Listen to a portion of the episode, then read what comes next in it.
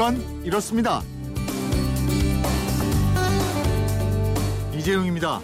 영원히 피고 또 피어서 지지 않는 꽃 무궁화 대한민국의 국화 우리나라를 상징하는 꽃입니다. 무궁화 삼천리 애국가 가사에 들어가서 더욱더 친근해졌는데 이 무궁화 한 그루는 꽃을 몇 송이나 피울까요?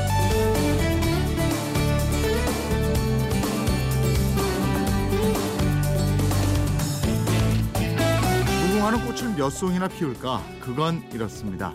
무궁화의 수명은 40년에서 50년 정도고요. 꽃을 피우는 기간은 7월 초순부터 10월 하순까지 100일이 넘습니다. 이 기간 이른 아침에 피고 저녁에 꽃봉오리를 여미기 때문에 날마다 신선하고 또 깨끗한 모습으로 보여주는데 1년에 보통 2천에서 3천 송이 정도가 핍니다. 굉장히 많죠? 우리나라에서 자라는 무궁화는 꽃 색깔에 따라서 단심계, 아사달계, 배달계 이렇게 크게 세 가지 종류가 있습니다. 단심계는 꽃 한가운데 꽃술 둘레 붉은 빛깔의 단심이 있다고 해서 이게 붙여진 이름이고요. 아사달계는 꽃잎 부분이 조금 붉은 게 특징입니다. 배달계는 흰 옷을 즐겨 입었던 배달 결례를 닮았다. 그래서 붙여진 이름이고요. 무심코 지나쳐서 그렇지 여러분 주변에도 무궁화가 제법 있을 겁니다. 내 주변에 있는 무궁화는 어떤 종류인지 단심인지 아사달인지 아니면 배달개인지 그리고 무궁화가 얼마나 아름다운 꽃인지 그 가치를 발견해 보는 것도 오늘 광복절을 맞는 의미가 있지 않을까 싶습니다.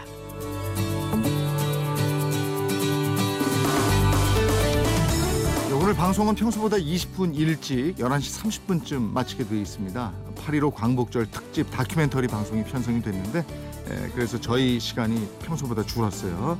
양해해 주시기 바라고요. 8월 15일 월요일 광복절에 그건 이렇습니다. 광고 듣고 시작합니다. 왜라는 말을 다른 나라 사람들은 어떻게 소리낼까요? Why? 뀨? 난데? 세상의 모든 왜라는 궁금증에 대한 대답을 들려드립니다. 궁금증에 대한 가장 친절한 설명서. 그건 이렇습니다. 이재용입니다.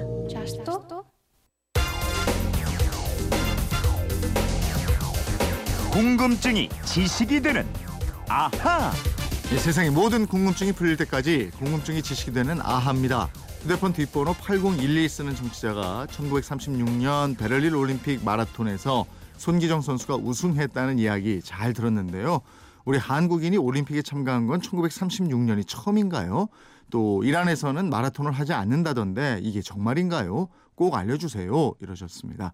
에, 지난번에 손기정 선수가 금메달을 딴 지 꼭 80년이 됐다. 이렇게 말씀을 드렸고 그걸 들으신 것 같은데 김초롱 아나운서와 알아보겠습니다. 어서 오세요. 네, 안녕하세요. 김초롱 씨 달리기 잘해요? 아니요. 아니 단거리 장거리 단호하게 아니요. 100m 몇 초예요? 100m가 한 20초 정도 나왔던 것 같은데요. 20초? 네. 와, 좀 빨리 걸었군요. 제가 아 저는 정말 최선을 다해서 뛰었거든요. 네. 근데 정말 잘 달리게 생겼나 봐요. 체육 어. 선생님께서 항상 아니 그렇게 날렵하게 다시 뛰어라. 그러면 뭐 장거리는 더 안 될 거고. 아 그럼요. 저는 장거리에서 단거리를 네. 잘 듭니다. 아니, 오늘 이거 확실하게 알려 줄 수 있을지 모르겠네요. 우선 예. 손기정, 남승용 선수 이전에. 올림픽에 참가한 한국인이 있느냐 그 전에 아, 예, 이런 예. 궁금증이란 말이에요. 우선 일제 강점기인 1910년부터 1945년까지 하계 올림픽은 모두 6차례 열렸습니다.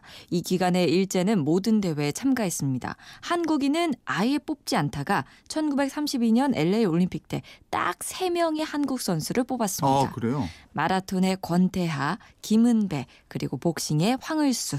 이 세 명이 한국인으로는 최초의 올림픽 참가자입니다. 하지만 국적은 뭐 다 일본이었을 거고 그죠? 그렇습니다. 음. 일제 치하였으니까요. 일장기를 달고 경기를 할 수밖에 없었습니다.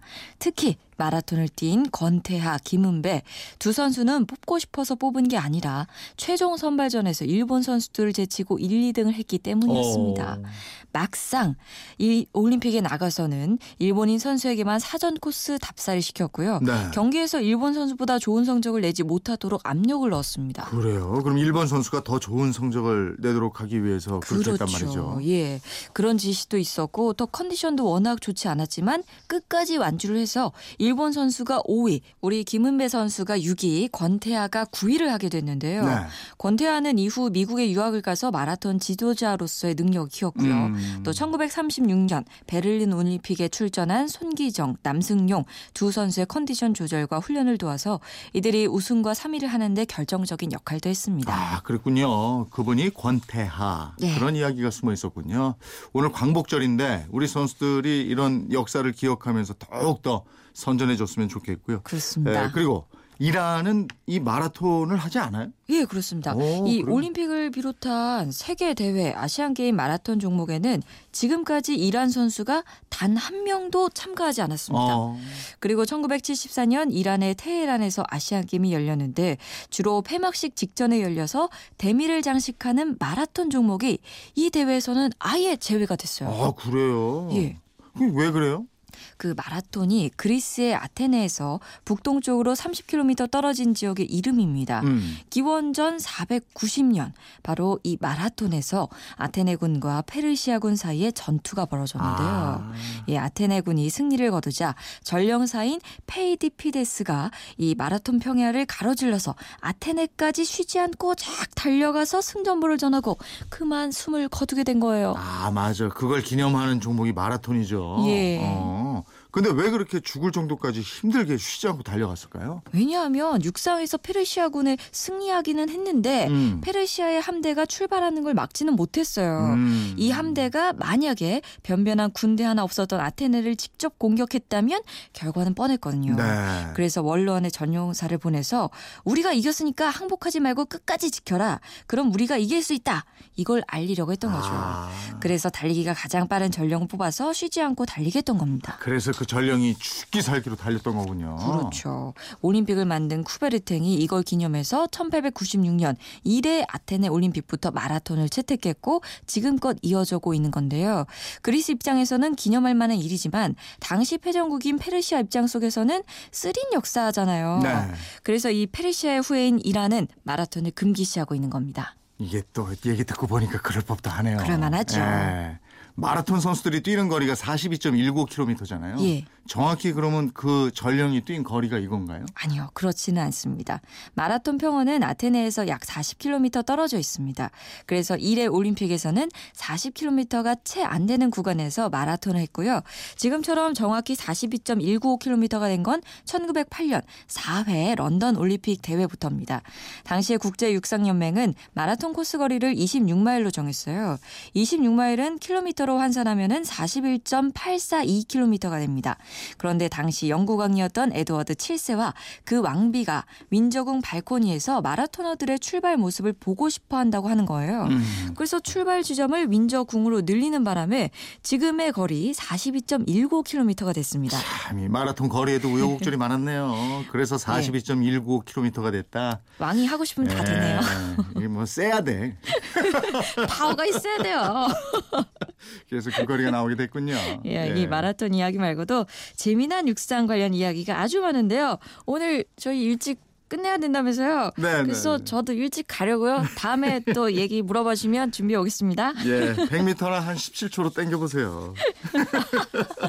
8011님, 궁금증 예. 풀리셨죠? 선물 보내드리겠고요. 궁금증 있으면 문자 보내주시고요. 지금까지 궁금증이 지식이 되는 아하, 김초롱 아나운서였습니다. 고맙습니다. 고맙습니다. 단순한 호기심에서 사회 현상에 대한 깊이 있는 질문까지. 그건 이렇습니다. 이재용입니다. 왠지 드라마나 영화 속에서 전쟁 끝나고 나서 이상가족도 많이 나타나고 엄마랑 아이가 떨어지는 경우도 많이 나타나고 뭐 부모님이 돌아가시거나 그런 때 약간 아기가 나중에 커가지고 돌아가신 엄마를 그리워하면서 배경음악으로 쓰일 것 같아요. 바닷가에 외딴 집에 아기하고 엄마 아빠가 살았지만 아빠는 일 나가고 엄마는 또 아기를 재워놓고 아 아기 자는 동안에 가서 굴을 좀 따오자 그래가지고 이제 엄마가 막 굴을 따다가 아기가 깼을라 싶어가지고 막 그냥 또 달려온다는 이런 게 그냥 상상이 되면서 마음이 굉장히 편안함 또 애잔함 그런 게 느껴져요. 우리가 어렸을 때 엄마들이 더운 여름에는 가정집 그 마당에서 그 컴컴한 데서 이렇게 멍석을 깔고 부채질하고 막 이러거든요. 근데 거기서 엄마 그 무릎에 베서 잠이 들어요. 그럼 그게 그 행복이 그때도 막 그게 느껴졌었거든요. 그런 그 생각이 많이 나네요. 고향이 원래 저도 바닷가거든요. 또 바닷가 옆에 그 제방이 있었어요. 물 들어올 때 되면은 바닷가 개울로 물이 들어오는데 개울이 꽉 찰 때까지 기다리고 있었어요. 우리 부모님도 그 바다에 고기잡이를 나갔었거든요. 그래서 그 기다리는 기억이 납니다. 팔 베고 스르르 잠이 드는 아이의 모습이 평화롭게 들려야 되는데 혼자 있는 아이의 모습이 너무 쓸쓸해 보여요. 항상 그 아이를 생각하면서 하고 있는 일도 빨리 마무리 짓고 싶을 거고 그게 지난 이야- 이야기여도 엄마로서는 항상 좀 미안하고 속상했던 것 같아요. 예, 아이를 혼자 놔야 되는 것이. 애잔하고 쓸쓸하다 이런 말씀들 많이 해주셨는데요. 네, 정말 이 노래는 들으면 들을수록 마음이 찡해지는 그 저 뭔가가 있어요. 네, 오늘 노래 속 그건 동요 섬집 악입니다. 아직까지도 어머니들이 아이한테 자장가로 많이 불러주죠. 참 오랫동안 사랑받는 동요인데 노래가 만들어진 게 1950년입니다. 예, 당시에 동시 작가이자 경기도에서 교사로 근무하던 한인현 씨가 6.25 전쟁 때문에 부산으로 피난을 떠났다고 그래요. 피난 생활을 하던 도중에 부산 앞바다의 조그만 섬에 놀러 갔는데 너무 목이 말라서 물을 얻어 마실 곳을 두리번 두리번 찾다가 예, 바닷가에 한 작은 집을 발견하게 됩니다. 예, 안을 슬쩍 들여다보니까 어린아이 한 명이 곤히 자고 있고 아이의 엄마가 저 멀리서 낯선 사람의 모습을 보고 깜짝 놀라서 불바구니를 들고 뛰어왔다고 그래요. 한인현 작가는 이 풍경을 그대로 동시로 써서 발표를 했고 예, 여기에 멜로디가 더해져서 이 동요가 탄생됐습니다. 한인현 씨는 함경남도에 있는 섬마을에서 자랐고요. 또 일제 강점기 시절에 우리말 사용이 금지됐을 때도 친구들한테 몰래 우리말로 노래를 불러줄 정도로 우리말을 사랑하고 또 예술적인 기질이 뛰어났다고 그럽니다. 예, 그래서 이 섬집 아기를 비롯해서 많은 동요를 발표하게 되죠. 이 노래는 토닥토닥 나를 다독여주는 엄마의 손길 같기도 하고 또 아늑한 고향집이 떠오르기도 하고 그렇습니다. 오늘은 이선희 씨의 목소리로 들어봅니다. 섬집 아기.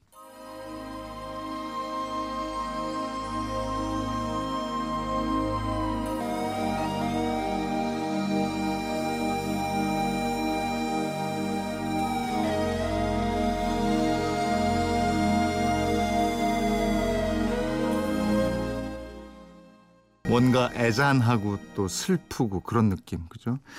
네, 게시판으로 청취자 장경환님이 슬프지만 정다운 자장가 섬집 아기가 언제 만들어졌고 또 어떤 배경이 있었는지 궁금합니다. 특히 이선희 씨 노래로 듣고 싶어요. 이렇게 신청해 주셨어요. 저희가 준비한 선물 보내드리도록 하겠습니다. 연민주 리포터가 수고해줬고요. 노래 속 그건이었습니다.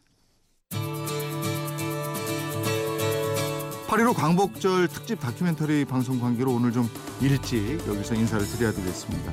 여러 프로듀서들이 아주 공들여서 만든 프로그램이니까 네, 특집 방송 들으시면서 광복절의 의미 되새겨 보시는 것도 좋을 것 같네요. 그건 이렇습니다. 이재용입니다. 내일도 11시 10분입니다. 고맙습니다.